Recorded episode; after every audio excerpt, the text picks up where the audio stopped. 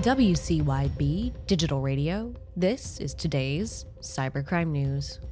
Meta Platforms Inc. has fired or disciplined over two dozen employees and contractors whom it accused of improperly taking over user accounts, according to the Wall Street Journal.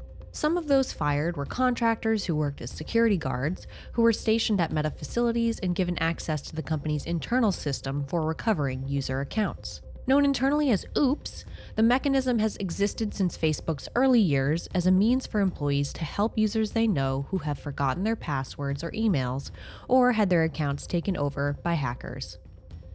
From Yahoo Finance, Finland based Uponor was hit by a ransomware attack which impacted its operations in Europe and North America. The data breach affected Uponor's employee and customer data, as well as the data of its other partners, an analysis into the situation is ongoing as investigators work to determine the full extent of the hack. The company, which calls itself a global pioneer in intelligent plumbing and climate solutions, has reported the incident to the police and the data protection authorities. The alleged masterminds behind Z Library, an e-book pirate site that claims to be the world's largest library, were arrested, Ars Technica reports. Russian nationals Anton Napolsky and Valeria Ermakova have been charged with criminal copyright infringement, wire fraud, and money laundering.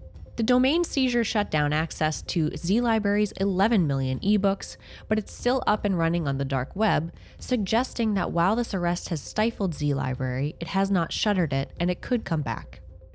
FTX's fall from grace culminated in the company filing for Chapter 11 bankruptcy, according to CryptoSlate. On announcing the news, Sam Bankman Fried resigned from his position as CEO of the Bahamas based cryptocurrency exchange. John Ray, who oversaw Enron following its accounting scandal in 2007, is now in charge. Having gone through FTX's books, Ray blasted the previous company administration, saying he has never come across such a complete failure of corporate controls and such a complete absence of trustworthy financial information. From Gizmodo, Intel says that its new deepfake detection tech called FakeCatcher can operate in real time to detect deepfake videos. FakeCatcher, which Intel claims is the first of its kind in the world, apparently has a 96% success rate at detecting fake likenesses and collects data on subtle blood flow mechanics on a person's face by scanning the pixels in a video. Then, a deep learning AI can determine if the subject's likeness is authentic or not. Vanuatu's government was knocked offline for over 11 days after a suspected cyber attack on servers in the country, BBC reports. The hack disabled the websites of the Pacific Islands Parliament, police, and the Prime Minister's office.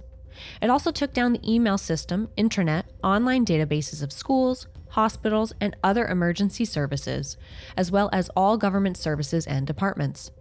As a result, the nation's population, which is about 315,000 people living across several islands, are scrambling to carry out basic tasks like paying tax, invoicing bills, and getting licenses and travel visas. Reporting for Cybercrime Radio, I'm Hilary McClure.